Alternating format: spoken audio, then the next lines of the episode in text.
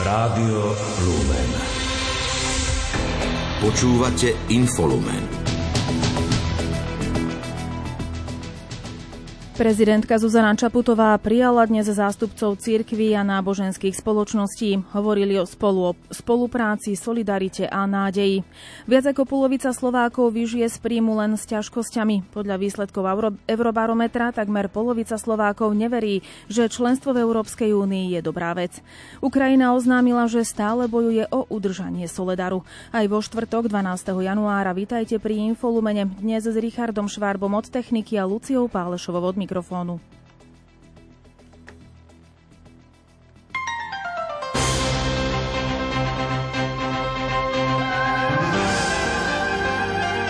Z cirkvi. Prezidentka Zuzana Čaputová sa dnes stretla s predstaviteľmi cirkví a náboženských spoločností pôsobiacimi na Slovensku. Hlava štátu sa im poďakovala za ich prácu, za ochotu prekonávať rozdiely, no zároveň hovorili o spolupráci a o tom, ako konať tak, aby sa na Slovensku žilo lepšie. Informuje Ľudovit Malík. Prezidentka prijala predstaviteľov cirkvi a náboženských spoločností v prezidentskom paláci. Katolícku cirkev na stretnutí zastupoval vojenský ordinár František Rábek. Stretnutie sa po privítaní odohrávalo za zatvorenými dverami a diskusia bola podľa slov Zuzany Čaputovej veľmi živá a dotkla sa aj pálčivých problémov spoločnosti. To, čo som počula z jednotlivých strán, boli aj konštatovania o tom, ktoré môžem zhrnúť do toho, že naozaj každý predstaviteľ, či už hodnotového alebo názorového sveta, ktorý verí svojim hodnotám, sa na Slovensku cíti byť možno ohrozený alebo zosmiešňovaný. Na fenomén tzv. mekej diskriminácie kresťanov v našej spoločnosti upozornil aj generálny biskup Evangelickej církvy autorského vierovýznania na Slovensku Ivan Elko. V závere zaznel jeden impuls rečnícky, ktorý mne hovoril z duše, že áno, jestvuje ten taký, ten taký obnažený prvoplánový extrémizmus a hejterstvo a tak ďalej, ale jestvuje aj akési také meké prenasledovanie kresťanov. Dávam celé do úvodzoviek. Jedná sa totiž o o sklon k parodizovaniu, ku karikatúre a k cynickému urážaniu, ktoré je ale pod heslom, že je to inteligentné, a je to akoby politicky naše. To by sa zišlo povedať ako na záver celej tejto diskusie, že na Slovensku meriame dvoma metrami. Na stretnutí bol aj predseda Ústredného zväzu židovských náboženských obcí na Slovensku Richard Duda, ktorý vyjadril vďačnosť za toto stretnutie a dodal. E, moja babička mi vravela stále, že e, ten farár a rabín sa musia tou dedinou raz za týždeň prejsť, aby bol na obci pokoja. Toto je to základné posolstvo, aby sme boli videní a aby e, sme sa mohli jeden e, druhému pozrieť do očí a oslovať sa slovom priateľ. Stretnutie hlavy štátu s predstaviteľmi cirkví a náboženských spoločností sa koná už tradične na začiatku kalendárneho roka.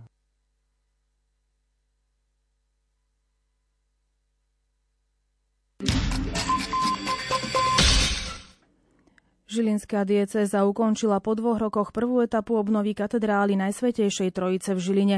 Celkové náklady na obnovu hodinovej veže, opravu krytiny a krovu a veži, obnovu fasády kostola a výmenu strešnej krytiny dosiahli vyše 1,5 milióna eur, informoval o tom ekonóm Žilinskej diecézy Peter Dubec. Na túto prvú etapu obnovy celkové náklady dosiahli 1,66 milióna. Financovanie bolo rozložené, sme vďační za veľkú pomoc ak ministerstvu kultúry vo výške 801 tisíc, mestu Žilina dotácií vo výške 40 tisíc, podobne dotácií zo Žilinského samozprávneho kraja prostredníctvom organizácie Žilinský turistický kraj vo výške 40 tisíc. Ďalšie prostriedky na dofinancovanie boli dary, zbierky, príspevok farnosti Žilina mesto a Žilinskej diecezy a nakoľko to dielo bolo veľmi veľké aj s tým, že boli tie neočakávané výdavky, tak e, boli sme aj nútení zobrať pôžičku Žilinská dieceza vo výške 250 tisíc na dofinancovanie tohto diela.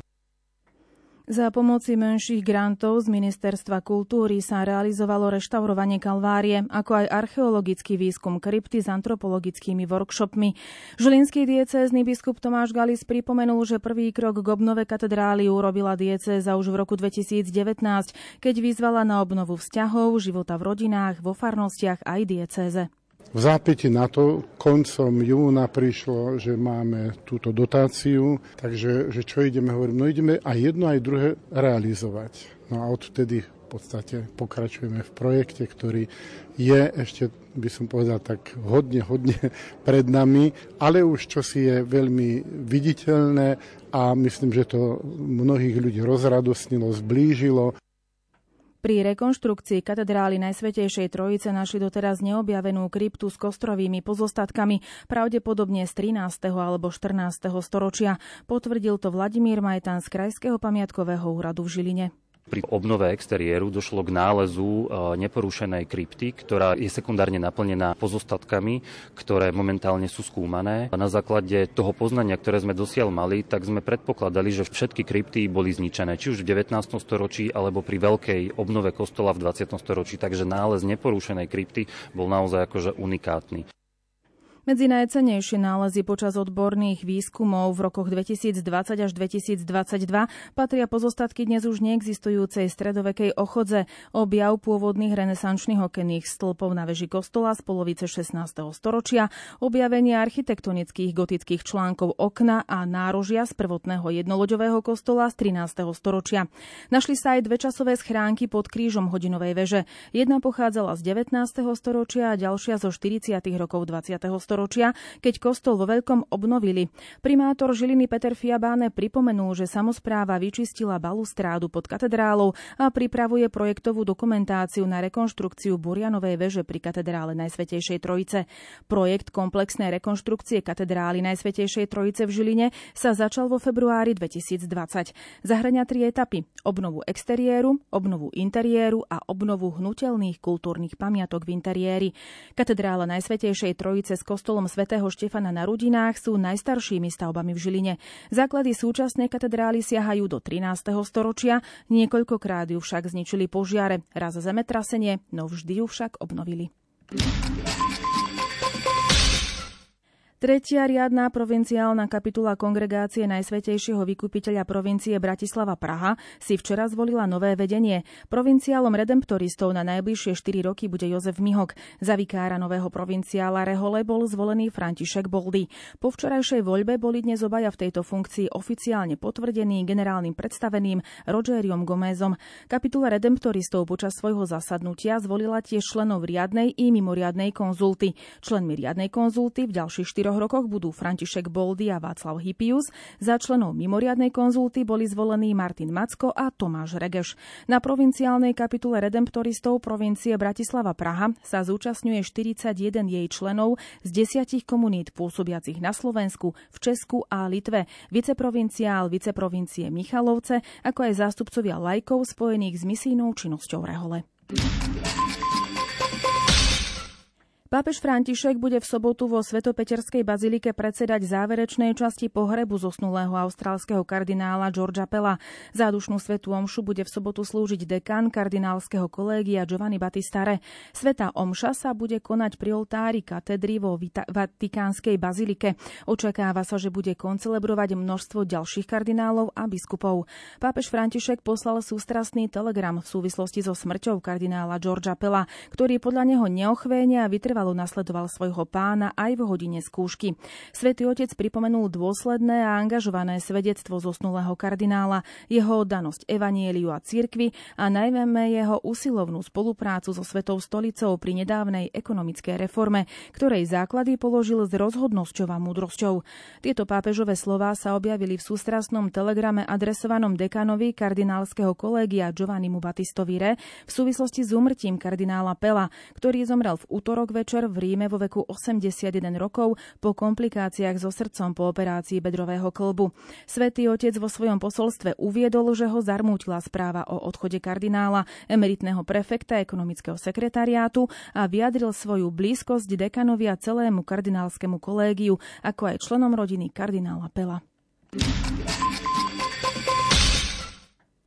Vatikán zverejnil kalendár pápežských liturgických slávností na tento a budúci mesiac, kedy pápež František okrem iného navštívi Demokratickú republiku Kongo a Južný Sudán. V nedeľu Božieho slova 22. januára bude pápež František slúžiť svetu omšu v Bazilike svätého Petra. O tri dní neskôr, 25. januára, bude svätý Otec v Bazilike svätého Pavla za hradbami sláviť druhé vešpery, ktorými zakončí týždeň modlitieb za jednotu kresťanov, a to na slávnosť obrátenia svätého apoštola Pavla. Od 31. januára do 5. februára sa uskutoční apoštolská cesta do Konžskej demokratickej republiky a Južného Sudánu. V Kinšase, hlavnom meste Konžskej demokratickej republiky, bude svätý Otec od 31. januára do 3. februára, kedy ocestuje do Juby, hlavného mesta Južného Sudánu. Domáce spravodajstvo. Viac ako polovica Slovákov vyžije z príjmu len s ťažkosťami. Myslia si tiež, že sa situácia na Slovensku vyvíja nesprávnym smerom. Vyplýva to z najnovšieho prieskumu Eurobarometra. Informovala dnes o tom tlačová ataše z kancelárie Európskeho parlamentu na Slovensku Ivana Janíková-Stavrovská. Z toho prieskumu vyplýva, že 63% občanov Slovenska žije z príjmu len s ťažkosťami. 35 čiže zhruba jedna tretina občanov Slovenska žije pohodlne oproti priemeru Európskej únie ktorý je 54%, čiže e, zhruba polovica občanov Európskej únie nemá situáciu tak, že žije pohodlne. Z hľadiska vzdelania z grafu vyplýva, že pohodlnejšie žijú ľudia s vysokoškolským vzdelaním. Tí, ktorí majú nižšie vzdelanie, prežívajú s väčšími alebo menšími ťažkosťami v súčasnej situácii. Zároveň podotkla, že čím vo väčšom meste ľudia bývajú, tým žijú pohodlnejšie. Z Eurobarometra vyplýva aj to, že podľa 72% Slovákov bude ekonomickejšia situácia na Slovensku horšia a len 7% občanov si myslí, že o rok tá situácia bude lepšia. Janíková Stavrovská uviedla, že podľa 72% občanov Slovenska sa situácia vyvíja nesprávnym smerom. Mladí ľudia sú však podľa nej nastavení pozitívnejšie a spokojnosť tam vníma 43%. Spresnila, že u ľudí so základným vzdelaním je spokojnosť 10%, avšak pokiaľ ide o osobný život, tak tam asi 60% Slovákov si myslí, že veci sa vo všeobecnosti uberajú správnym smerom. Až 82% Slovákov je však nespokojných s opatreniami vlády v boji proti rastúcim životným nákladom. Spokojnosť so slovenskou vládou vyjadrilo 16% opýtaných. Výsledky podľa sociologičky z Ústavu európskych štúdií a medzinárodných vzťahov Fakulty sociálnych a ekonomických vzťahov Univerzity Komenského Komenského Olgy Ďarfášovej dopovedajú, prečo sú ľudia nespokojní. Vidíme, že životné náklady a to konštatovanie, že viem vyžiť s mojim príjmom len s ťažkosťami, je naozaj pomerne vysoké. Tu na už vidíme istý rozdiel aj medzi tým európskym priemerom a tým, ako je to na Slovensku. Na Slovensku ten podiel ľudí, ktorí hovoria, že mám to ťažké, je vyšší a zároveň teda aj vysoká nespokojnosť tým, ako vláda rieši aktuálnu ekonomickú a sociálnu situáciu. Vedúci kancelárie Európskeho parlamentu na Slovensku Robert Sermek podotkol, že nespokojnosť s opatreniami na úrovni Európskej únie je tiež vysoká. Nie je to podľa neho len otázka národných vlád a opatrení, ale aj európskych. S tým, že vo výsledkoch prieskumu a nespokojnosti sú na tom Slováci podobne ako zbytok Európskej únie. Prieskum Eurobarometra sa zameral aj na to, ako vnímajú Slováci členstvo v Európskej únii. Z prieskumu vyšlo, že viac ako dve tretiny obyvateľov Slovenska si myslí, že členstvo v únii je pre ich krajinu prínosom. Za dobrú vec ho však považuje iba 44% opýtaných. Pre Európsku úniu ako celok pritom platí, že únia úniu považuje za prínos 72% respondentov. Sumarizuje Alžbeta Pavlíková. Podpora Európskej únie v čase kríz, najmä počas ruskej vojny na Ukrajine, vo všeobecnosti stúpla. Členstvo v únii ako dobrú vec vníma 62% opýtaných, čo je jedna z najvyšších úrovní podpory od roku 2007. Dve tretiny respondentov z celej Európskej únie považujú členstvo za dôležité a 72% je presvedčených, že ich krajina z členstva v únii profituje. Iná je situácia na Slovensku. Aj keď v porovnaní s jeseňou 2021 či jarou 2022 podpora členstva Slovenska v Únii stúpla o 5, respektíve o 3 percentuálne body, iba v dvoch členských štátoch je ešte nižšia podpora. Členstvo v Únii považuje za dobrú vec 43% v Grécku a 42% obyvateľov v Rakúsku. Za dôležité považuje členstvo v Únii iba 48% Slovákov. Ide o najnižšie percento v celej Európskej únii. Prieskum Eurobarometra poukázal aj na posilňovanie podpory mieru a bezpečnosti ako jedného z kľúčových dôvodov založenia Európskej únie. 36% respondentov z celej Európskej únie a 29% zo Slovenska ho zaradilo medzi hlavné pozitíva členstva. V porovnaní s prieskumom z jesene 2021 ide o nárast o 6 percentuálnych bodov v rámci celej únie a o 4 percentuálne body na Slovensku. Občania členských krajín sú presvedčení, že Európska únia zlepšuje spoluprácu medzi ich krajinou a ostatnými krajinami únie. Platí to pre 35% respondentov z únie a 27% zo Slovenska a že prispieva k hospodárskemu rastu. Pre respondentov zo Slovenska je však najpodstatnejšie, že únia im prináša nové pracovné príležitosti. Spoločnosť Kantar uskutočnila jesenný prieskum verejnej mienky Eurobarometer pre Európsky parlament od 12. októbra do 7. novembra na vzorke vyše 26 tisíc respondentov zo všetkých 27 členských štátov Európskej únie. Prieskum sa realizoval formou osobných rozhovorov. V Česku a v Dánsku bol doplnený aj o online rozhovory. Výsledky na úrovni Európskej únie boli vážené podľa počtu obyvateľov každého členského štátu únie. Krátko z domova. Dočasne poverený premiér Eduard Heger už získal niekoľko podpisov od poslancov na podporu jeho vlády. Na vytvorenie novej väčšiny poslancov potrebuje aspoň 76 podpisov. Svoj podpis potvrdil nezaradený poslanec Martin Klus, ako aj Richard Vašečka či poslanci zo za ľudí. Podpisy postupne zbierajú aj v platforme odídencov z Oľano okolo poslanca Kristiana Čekovského. Eduard Heger zatiaľ nepovedal, či potrebný počet podpisov zozbieral. Komentovať chce až finálnu dohodu. Výsluchmi svetkov Petra Petrova, prezývaného Tiger a prokurátora Úradu špeciálnej prokuratúry Petra Kysela pokračovala dnes na Banskobistrickom pracovisku špecializovaného trestného súdu korupčná kauza bývalého špeciálneho prokurátora Dušana K. Obžaloba ho viní zo zločinu príjmania úplatku. V roku 2016 mal prijať 50 tisíc eur od spoluobžalovaného Petra K. za to, že bude blokovať stíhanie v dvoch trestných veciach. Obaja vinu popierajú.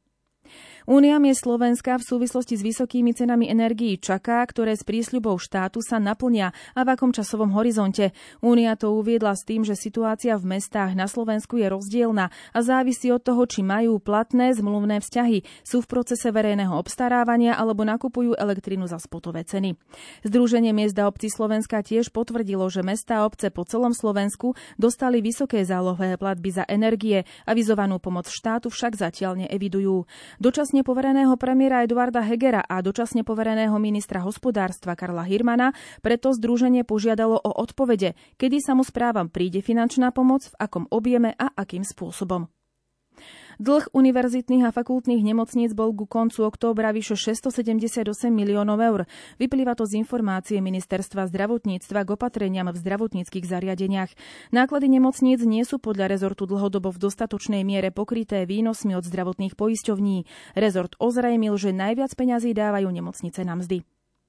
Od januára sa skúšky sirén vracajú do pôvodného režimu. Realizovať sa tak bude opäť aj hlasitá skúška sirén, ktorá bola v Lani niekoľko mesiacov pozastavená v súvislosti s vojnou na Ukrajine. Preskúšanie sirén sa vykonáva pravidelne druhý piatok v mesiaci. Tento rok sú plánované 4 hlasité skúšky a 8 tichých skúšok. Ako informuje tlačový odbor ministerstva vnútra, zajtra o 12. hodine sa uskutoční prvé tohtoročné pravidelné preskúšanie varovnej siete elektromotorických sirén na území Slovenskej republiky, a to dvojminútovým stálym tónom. Na zvyšných elektronických sirénach bude vykonaná tichá skúška. Dočasne poverený minister zdravotníctva Vladimír Lengvarský by už nedával zdravotníkom príspevky plošne ako v prípade stabilizačného príspevku. Podotkol, že v každej nemocnici je situácia iná, pričom jej vedenie musí vedieť vyhodnotiť, čo potrebuje. Pokiaľ bude sektor financovaný tak, aby nemocnice boli schopné platiť svoje záväzky, aby sa nezadlžovali a štatutári nemocnic budú mať dostatočné finančné prostriedky na to, aby mohli či už investovať do prístrojov, techniky, nejakých ďalších investícií, alebo tie peniaze použiť na odmeňovanie svojich pracovníkov akýmkoľvek spôsobom. Či to bude formou náborového príplatku, či to bude formou stabilizačného, či to bude klasickým e, zvýšením platu a podobne. Ja by som už nerobil nejaké takéto plošné veci, pretože tá situácia v každej nemocnici je trošku iná, aj v každom regióne. Verí, že po zavedení systému DRG sa systém dofinancuje. Potom už bude podľa neho každý riaditeľ povinný splniť si povinnosti ohľadom platieb za dodané tovary a služby a bude musieť byť zodpovedný. Hovorí o tom aj optimalizácia siete nemocníc, pričom nemocnica bude musieť splňať podmienky, ktoré sa týkajú medicínskych programov. Pokiaľ nejaký zdravotnícky pracovník chýba, riaditeľ bude musieť podľa Vladimíra Lengvarského nájsť spôsob, ako ho do nemocnice dostať a ako ho tam udržať. Správy zo sveta.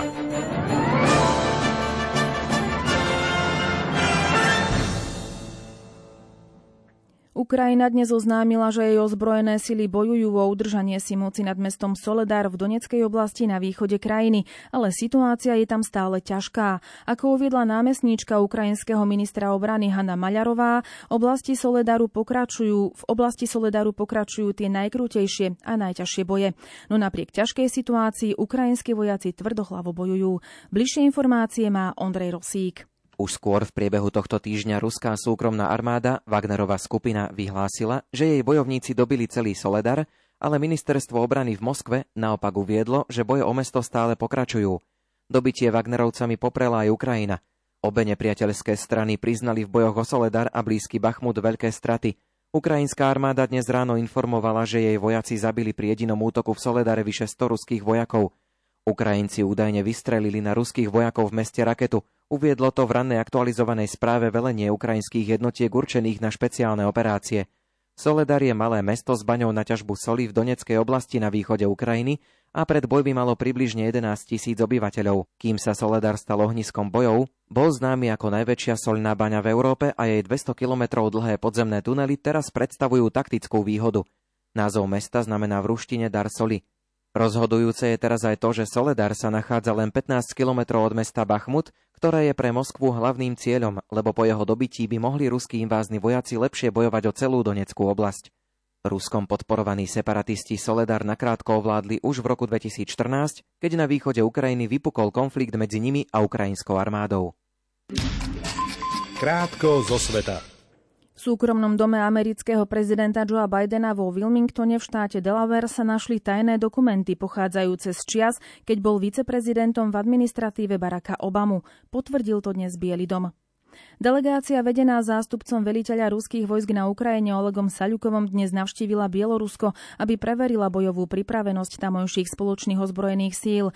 Oznámilo to Bieloruské ministerstvo obrany. Saľukov navštívil Bielorusko deň potom, čo bol v rámci posledných zmien v ruskom vojenskom vedení vymenovaný za jedného zo zástupcov nového veliteľa ruskej armády na Ukrajine Valeria Gerasimova.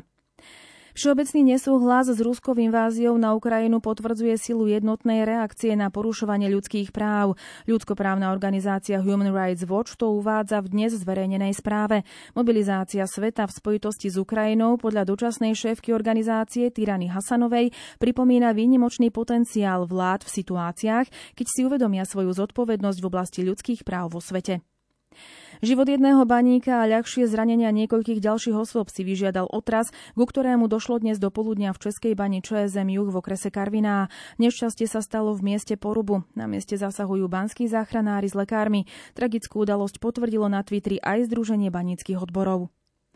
Ministerky zahraničných vecí Francúzska a Nemecka pricestovali dnes do etiópskeho hlavného mesta Addis Abeba s cieľom podporiť dohodu medzi vládou a povstalcami, ktorá má ukončiť dva roky trvajúcu vojnu.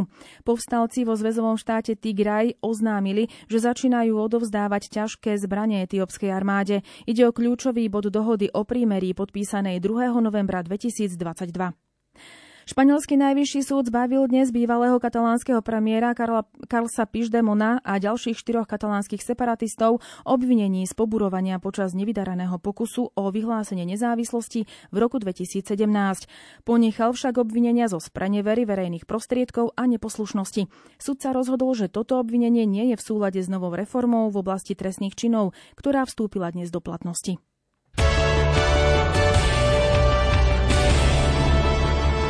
Šport Rádia Lumen. Slovenská biatlonistka Paulína Bátovská Fialková obsadila 10. miesto v dnešných vytrvalostných pretekoch na 15 km v rámci 5. kola Svetového pohára. V nemeckom Rupoldingu spravila jedinú chybu na poslednej stojke a v cieli mala stratu 2 minúty na víťaznú talianku Lizu Vitociovú. Tá trafila všetkých 20 terčov, rovnako ako druhá Lou Montová. Tretia finišovala ďalšia francúzska Julia Simonová. Veľmi ťažký individuál.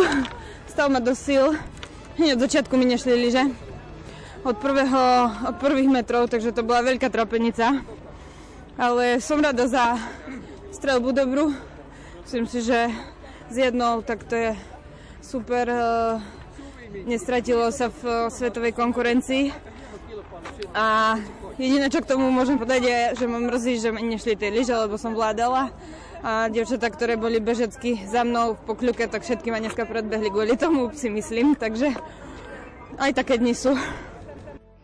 Prvý plánovaný tréning na víkendový zjazd Svetového pohára alpských lyžiarok v rakúskom stredisku San Danton museli organizátori dnes zrušiť. Po vydatnom nočnom snežení nedokázali trať dostatočne pripraviť. Zajtra je v pláne ďalší tréning. Zjazd by mali lyžiarky absolvovať v sobotu a v nedelu. Na programe je Super G. Slovenka Petra Vlhová nebude v San Antone v rýchlostných disciplínach štartovať. Zrušený obrovský slalom Svetového pohára alpských lyžiarov v nemeckom Garmisch-Partenkirchene nahradia preteky v Šladmingu. V rakúskom stredisku sa pôjdu 25. januára pod umelým osvetlením. Premiérový nočný obrák sa uskutoční na zjazdovke Planaj deň po nočnom slalome. O zmene v kalendári Svetového pohára informovala dnes Medzinárodná lyžiarská federácia. Obrovský slalom spoločne so zjazdom pre nepriaznivé snehové podmienky a teplé počasie zrušili. V Kandaháre sa malo o body do prestížneho seriálu bojovať 28. a 29. januára. Zatiaľ nie je známe, kde a či vôbec sa uskutoční náhrada za zrušený zjazd.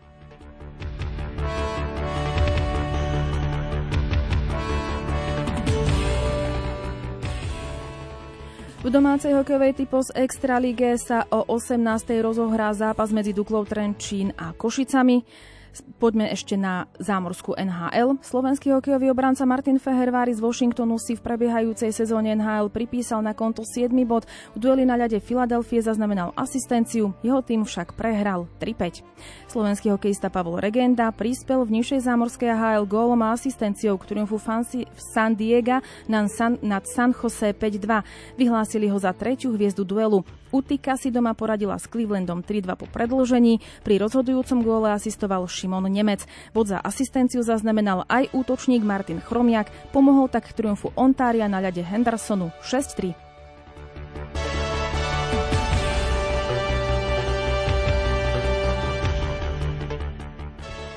Slovenský motocyklový pretekár Štefan Svitko obsadil v dnešnej 11. etape Rally Dakar 22. miesto. V celkovom porade mu patrí 14. pozícia. Juraj Varga skončil medzi štvorkolkami na 5. mieste. Na víťaza Brazílčana Marcela Mederosa strátil takmer 10 minút, no v celkovom poradí poskočil z 5. na 4. priečku. Počasie Aké počasie nás čaká v závere pracovného týždňa, povie meteorológ Peter Jurčovič. Očakávame, že príde od západu ďalšia oblačnosť, bude prechádzať ďalší frontálny systém, zase je to spojené s tlakovou nižou na severe Európy. To znamená, že už v noci zamračené postupne od západu a k tomu už by sa mohli pridať aj zrážky. Nebude ich zatiaľ veľa, ale niečo už by malo pribudnúť a potom v priebehu zajtrajšieho dňa sa to bude výraznejšie prejavovať. Takže zatiaľ v nočných hodinách sa ešte môže, teda v noci na piatok, aj hmla vyskytovať, teplota len 1 stupeň a potom cez deň zamračené s občasným dažďom na najvyš tak 2-3 stupne, viac nie. A pripájame aj pozvánku na večerný program. Presne o 20. vás pozývame počúvať reláciu História a my. Dnes redaktorka Mária Čigášová predstaví príbeh Štefana Granatiera, správcu rímskokatolíckej farnosti Úbrež. Od nás je to už v tejto chvíli všetko. Pekný večer vám želá technik Richard Čvarba a od mikrofónu vás pozdravuje Lucia Pálešová.